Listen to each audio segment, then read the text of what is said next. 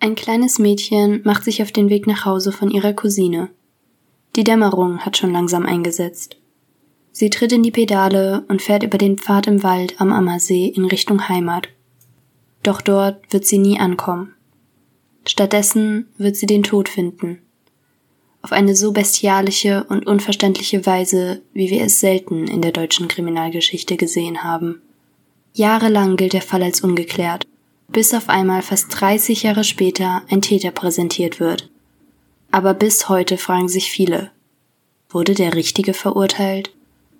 Und damit herzlich willkommen zu einer neuen Folge meines Podcasts Unverhofft kommt Mord. Mein Name ist Sophie und ich hoffe, ihr verzeiht mir meine einwöchige Corona-bedingte Auszeit. Ja, deshalb will ich mich auch gleich nochmal für meine Stimme entschuldigen. Ich denke, man hört's noch ein bisschen, also letzte Woche hätte ich wirklich jeden mit meiner Stimme genervt. Deshalb habe ich es einfach sein gelassen. Aber jetzt bin ich wieder da mit einem sehr grausamen Fall, wie ich finde.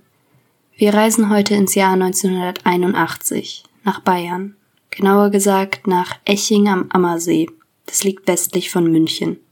Dort lebt die zehnjährige Ursula Herrmann, die am 15. September 1981, dem ersten Schultag nach den Sommerferien, nach ihrer Turnstunde in Schondorf mit dem Fahrrad zu ihrem Onkel gefahren ist. Dieser kleine Ort liegt so knapp fünf Kilometer von Eching am Ammersee entfernt und dort hat sie dann noch mit ihrer Cousine gespielt, bis ihre Mutter dann die Familie angerufen hat, um halt eben zu sagen, dass Ursula doch bitte nach Hause kommen soll, weil es ja auch schon bald dunkel werden würde. Gegen halb acht macht sich Ursula dann auf den Weg. Sie fährt, wie sie es gewohnt ist, mit ihrem Fahrrad durch den Wald von Schondorf nach Eching. Den Weg ist sie wegen ihrer Turnstunde schon ganz oft entlang gefahren, nur leider wird es am 15. September das letzte Mal sein. Aus dem Wald wird sie nicht mehr lebendig rauskommen. Ihre Eltern machen sich zu Hause inzwischen große Sorgen. Ist Ursula noch immer nicht losgefahren? Ihre Mutter ruft also nochmal bei Ursulas Onkel an, nur um dann zu erfahren, dass Ursula schon längst losgefahren ist. Und sofort war natürlich sowohl die Familie des Onkels als auch natürlich Ursulas Eltern alarmiert. Ich meine, man malt sich da vermutlich auch schon schneller als einem lieb ist die schlimmsten Szenarien aus. Es ist zwar erst eine halbe Stunde, die sie zu dem Zeitpunkt zu spät war, aber dadurch, dass man ja wusste, dass sie losgefahren ist, was die Eltern da gefühlt haben, das muss echt grauenhaft gewesen sein. Aber das wird leider erst der Anfang in dieser Tragödie sein.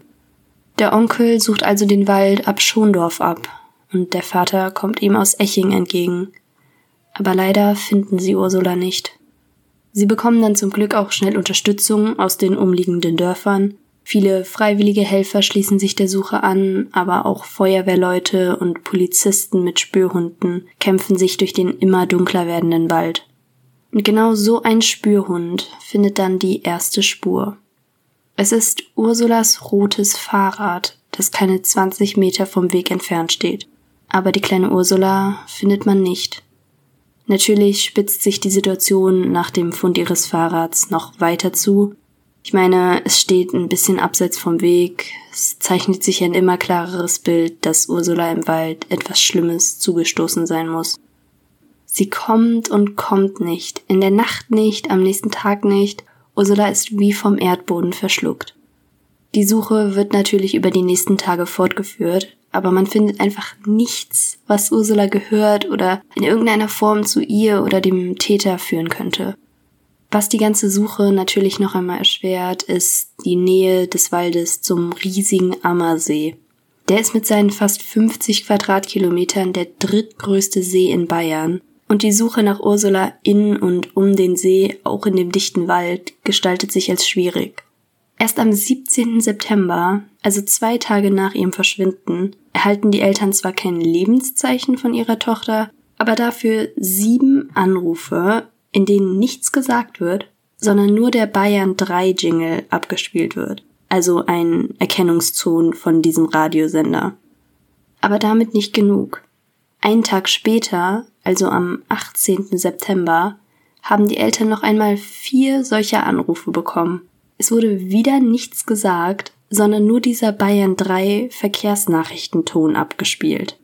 Natürlich wussten die Eltern nichts damit anzufangen. Ich meine, es wurde nichts gesagt, was sie tun müssen, um ihre Tochter wiederzusehen. Es wird nicht klar, wer am anderen Ende ist, ob das Ganze eine klassische Entführung mit Lösegeldforderung ist oder ob die Täter vielleicht eine ganz andere Motivation hatten. Das Einzige, was man hört, ist der Bayern 3 Ton und absolute Stille über elf Anrufe lang. Und dann endlich kommt nach diesen schikanierenden Anrufen die erste Anweisung und es wird klar, Ursula wurde entführt und soll nach einer Lösegeldzahlung von zwei Millionen D-Mark wieder freigelassen werden. Das Ganze stand in einem Erpresserbrief, der noch am selben Tag, am 18. September, bei der Familie angekommen ist. Und der war auch so richtig klassisch, wie man sich solche Briefe vorstellt, mit einzelnen Buchstaben, die aus verschiedenen Zeitungen ausgeschnitten wurden.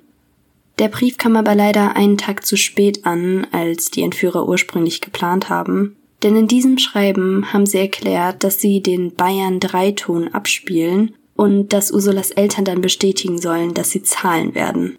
Dadurch, dass sie das zu dem Zeitpunkt der ersten Anrufe aber ja noch gar nicht wussten, war dieser Bayern 3 Radiosenderton für die Familie natürlich komplett unverständlich.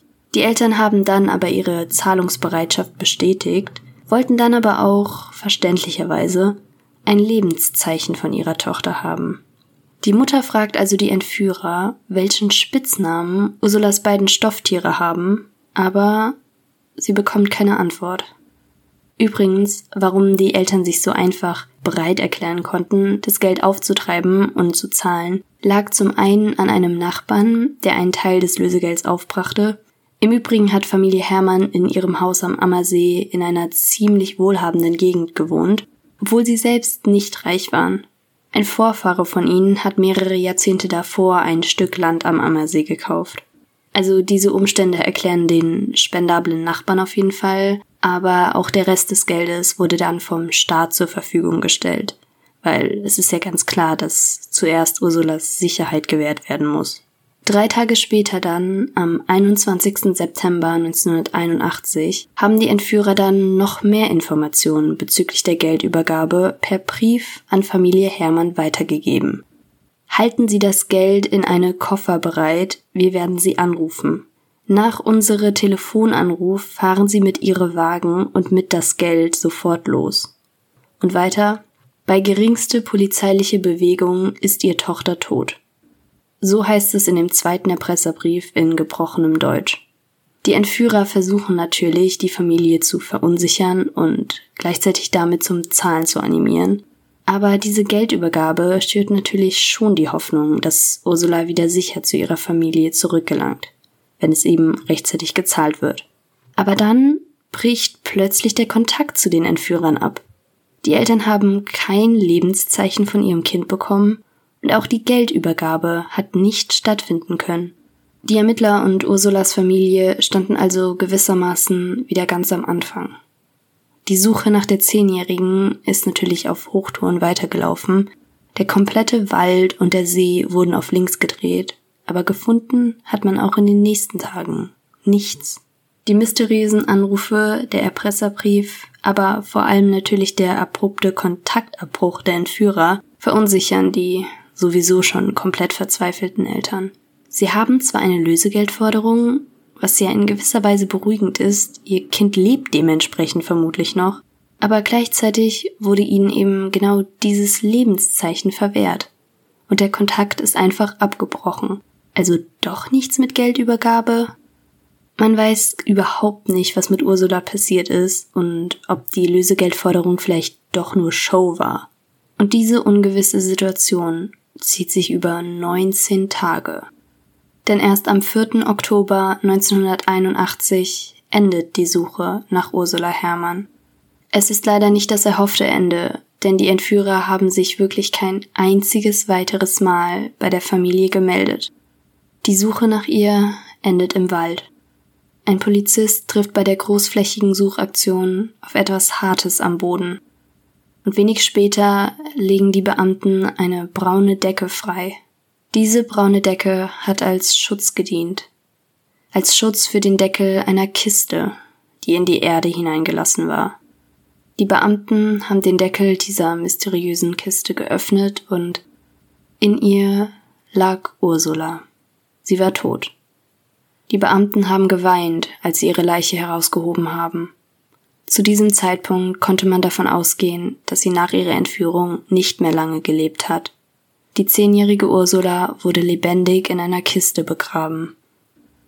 Ihre Grundfläche betrug 72 mal 60 Zentimeter und sie war gerade mal 1,40 Meter hoch.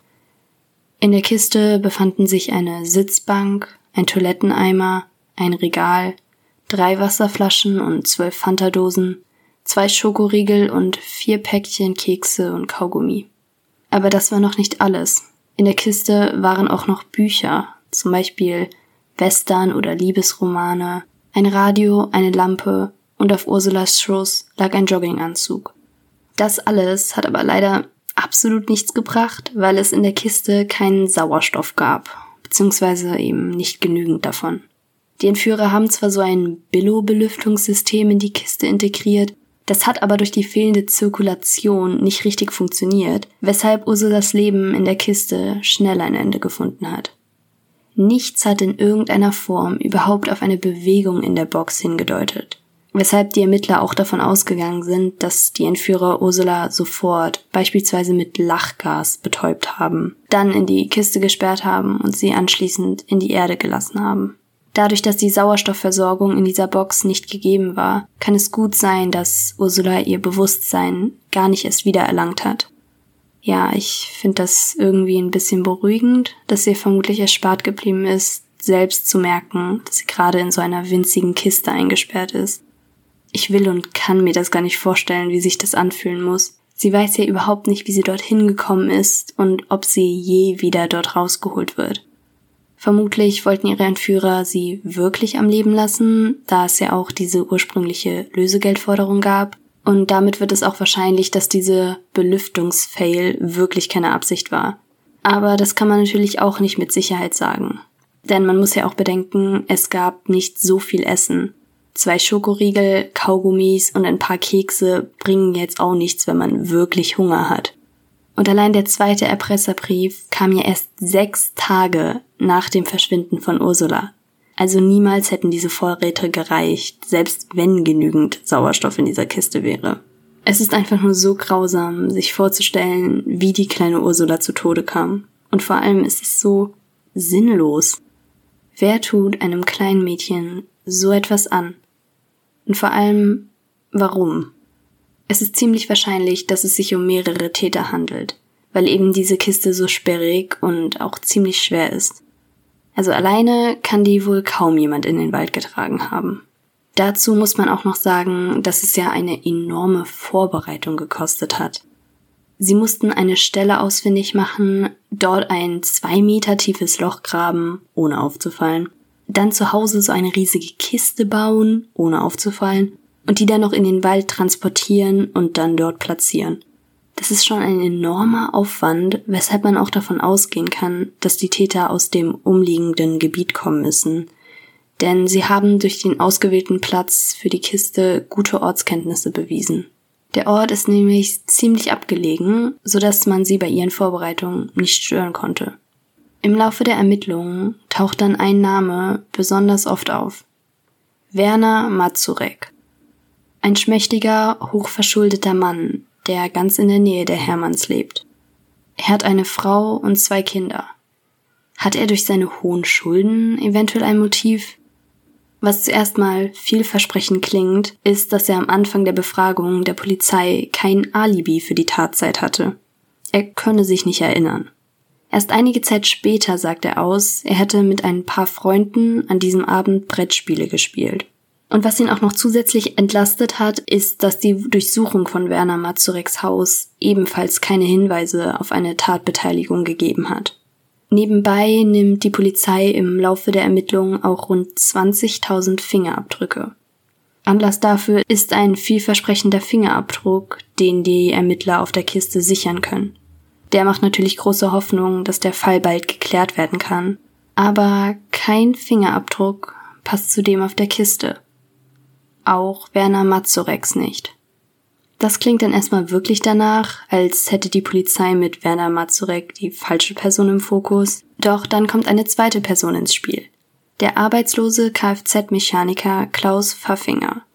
Auf ihn wird die Polizei erstmals am 6. Oktober 1981 durch seinen Vermieter aufmerksam.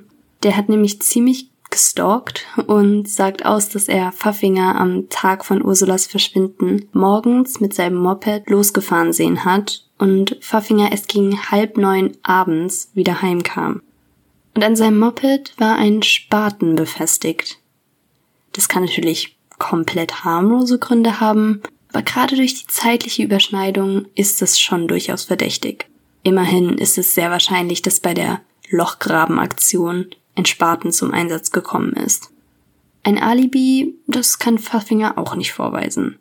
Das Ganze ist dann auch erstmal wieder in den Hintergrund gerückt. Man hat eben keine zusätzlich belastenden Hinweise zu Klaus Pfaffinger gefunden. Aber was auch noch ziemlich interessant ist, ist, dass sich mehrere Menschen gemeldet haben, die bestätigt haben, dass Klaus Pfaffinger wirklich jeweils am Morgen und am Abend des 15. September mit einem Spaten am Moped unterwegs war und auch an verschiedenen Tagen vor Ursulas Verschwinden.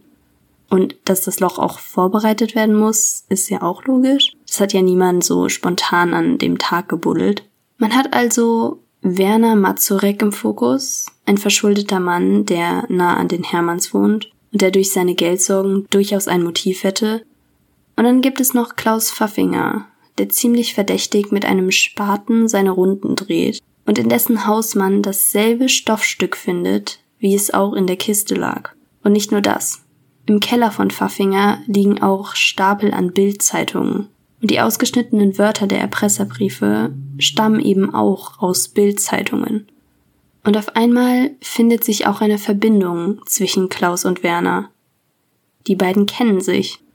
Und zwar durch die krummen Geschäfte von Pfaffinger, der hat nämlich ziemlich viele Verkäufer um ihre Gebrauchtwagen betrogen und einer von ihnen war Werner Mazurek.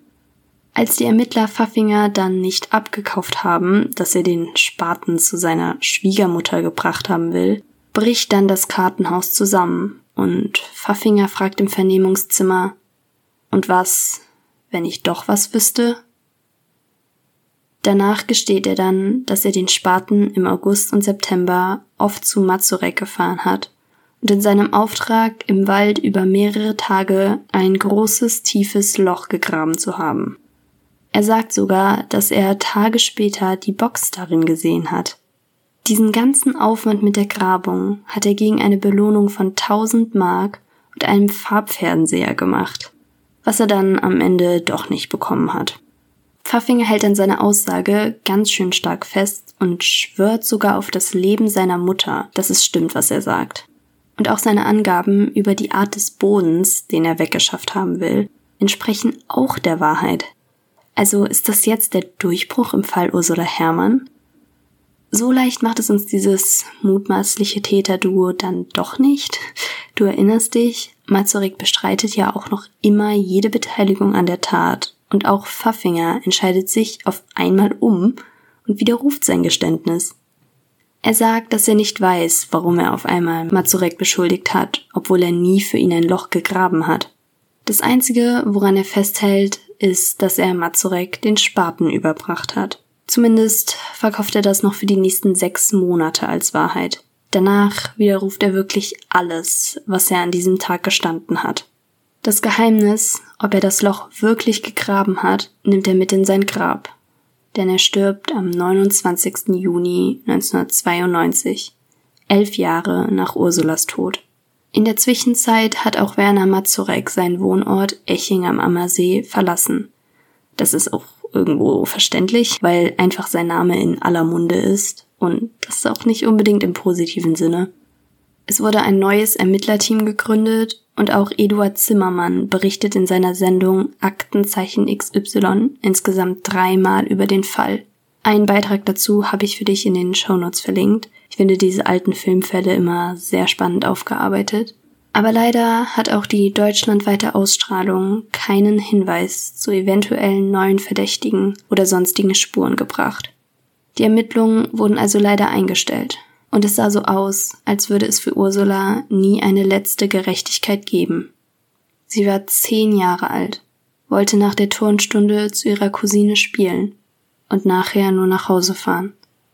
Aber sie wurde lebendig begraben. Jeder Fall, den ich bisher in meinem Podcast behandelt habe, ist auf seine eigene Art und Weise grausam.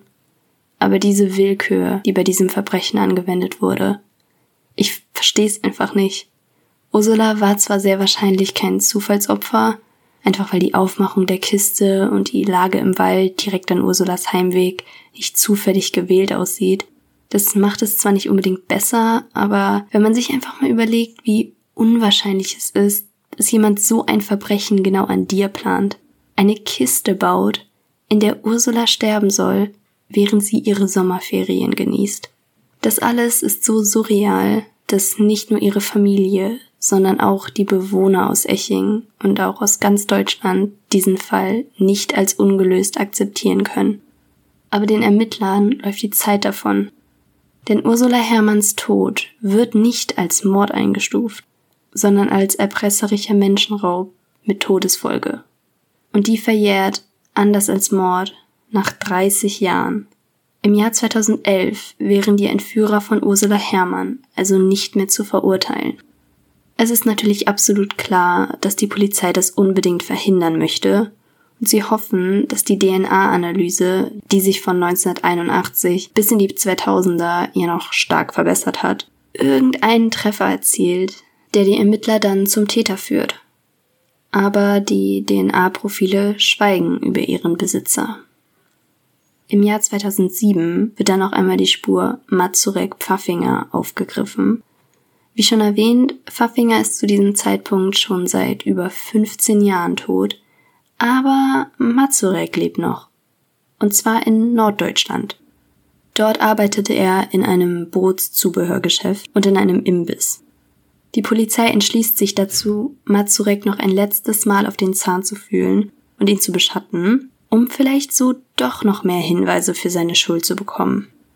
So freundet sich beispielsweise ein verdeckter Ermittler mit Mazurek an, um so an Informationen zu kommen. Aber hierbei gibt es erstmal keine Auffälligkeiten. Es wird aber wieder eine Speichelprobe von Mazurek genommen, aber sie stimmt mit keinem der DNA-Profile von der Kiste überein. Aber es gibt doch noch einen interessanten Hinweis.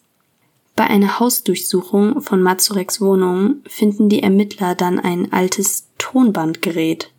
Und, du erinnerst dich, bei den mysteriösen Anrufen an die Eltern, nur kurze Zeit nach Ursulas Verschwinden, wird der Bayern 3 Verkehrsnachrichten-Jingle abgespielt und vielleicht gibt es zwischen diesem Ton und dem Gerät einen Zusammenhang?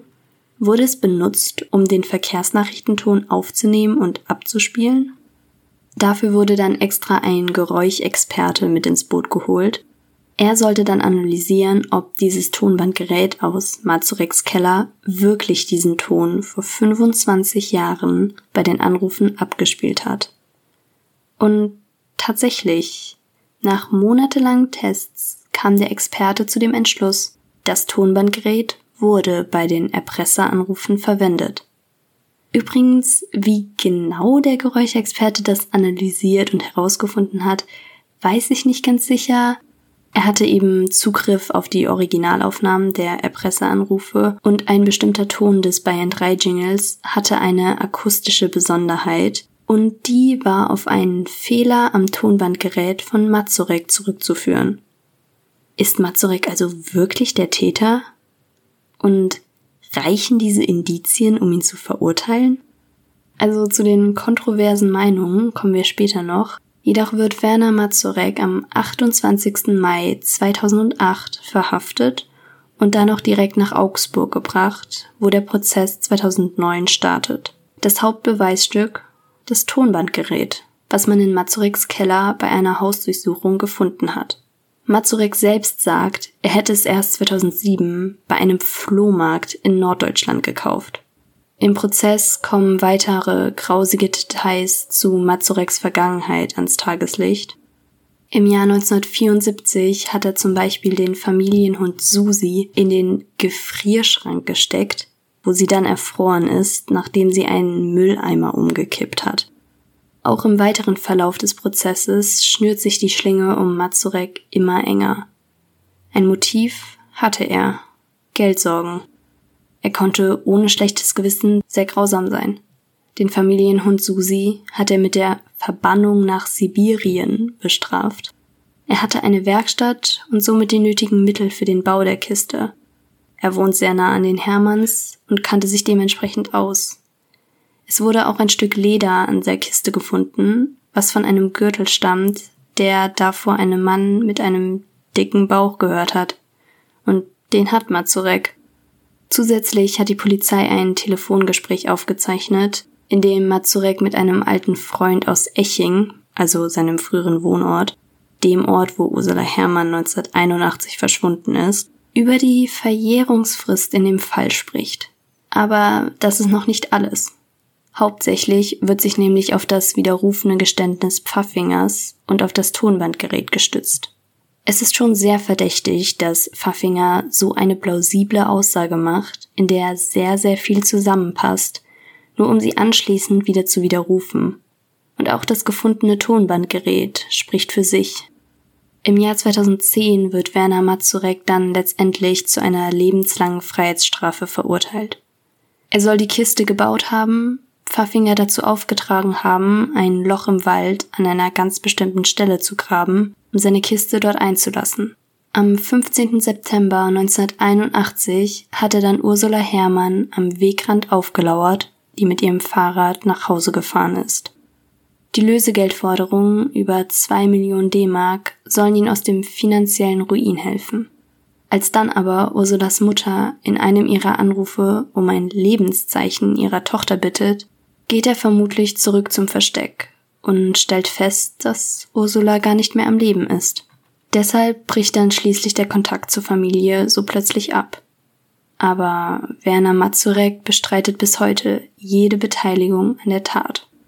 Auch Michael Hermann, der große Bruder der getöteten Ursula, hat sehr starke Zweifel an der Schuld Mazureks.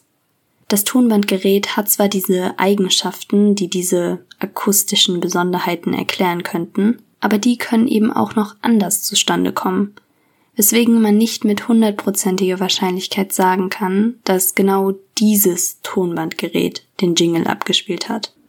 Es ist eben nur sehr wahrscheinlich. Für viele reicht aber eben diese hohe Wahrscheinlichkeit nicht für eine Verurteilung aus, und viele haben eben die Sorge, dass der richtige Täter durch dieses Versteifen auf Mazurek der Polizei jetzt eben durch die Lappen gegangen ist. Was sagst du dazu? Denkst du, dass mit Werner Mazurek der richtige Täter hinter Gittern sitzt? Oder siehst du das wie Michael Herrmann, also Ursulas Bruder, der die Geschichte ganz schön anzweifelt? Übrigens hat der im Jahr 2018 7000 Euro Schmerzensgeld von Mazurek erhalten, weil er durch den Prozess irreversible seelische Folgen durchlitten hat. Glaubst du, dass Ursula mit der Verurteilung von Mazurek ihre letzte Gerechtigkeit bekommen hat? Ich glaube das ehrlich gesagt schon.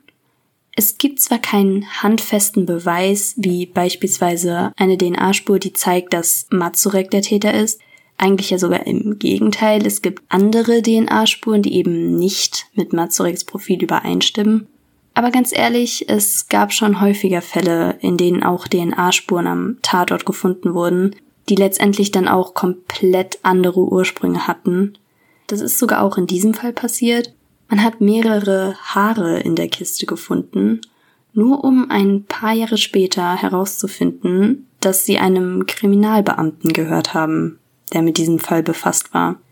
Ja, was mich erstmal dazu veranlasst hat zu denken, dass Mazurek zu Recht verurteilt wurde, ist beispielsweise dieser komische, grausame Vorfall mit seinem Hund Susi, den er da zum Sterben in den Gefrierschrank gesperrt hat. Da kommen auch Parallelen zum Fall auf, auch wenn es makaber klingt. Also, verstehst du, was ich meine? Dieses, er nimmt ein Lebewesen, sperrt es ein und geht dann weg mit dem Wissen, dass es sterben wird. Also dieses Passive, was ja auch bei Ursula der Fall war. Das hat er einige Jahre zuvor auch schon bei einem Hund gemacht. Das ist irgendwie für mich so eine ziemlich interessante Parallele. Natürlich auch kein Beweis, aber es gibt mir trotzdem das Gefühl, dass da der Richtige sitzen könnte. Und dann gibt es ja noch die Aussage Pfaffingers. Die war eben so detailliert und hat auch einfach Täterwissen beinhaltet, dass ich mir nicht vorstellen kann, dass die einfach so erfunden war. Gerade auch, weil ich die Verbindung zwischen Pfaffinger und Mazurek so interessant finde. Pfaffinger hat Mazurek betrogen, also um Geld.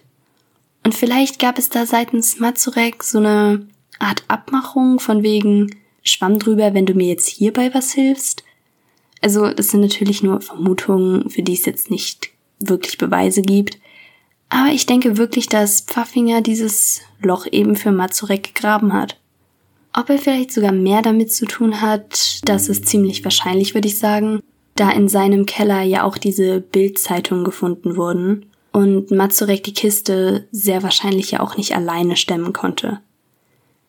Außerdem war Pfaffinger an dem 15. September ja bis nach halb neun Uhr abends weg. Das hat ja sein Vermieter gesehen. Und Ursula wurde so gegen halb acht entführt. Aber gut, Pfaffinger ist ja sowieso schon lange vor dem Prozess verstorben, weswegen er vermutlich davongekommen ist. Trotzdem wird ja bei Mazurek die Hauptschuld gesehen. Er hatte ja schließlich durch seine Geldsorgen auch ein Motiv. Letztendlich sieht man ja auch in diesem Tonbandgerät einen großen Beweis für die Schuld Mazureks. Ob das jetzt wirklich das Original-Tonbandgerät von der Entführung war, das lässt ja auch noch diese Zweifel offen, ob Mazurek wirklich was damit zu tun hat.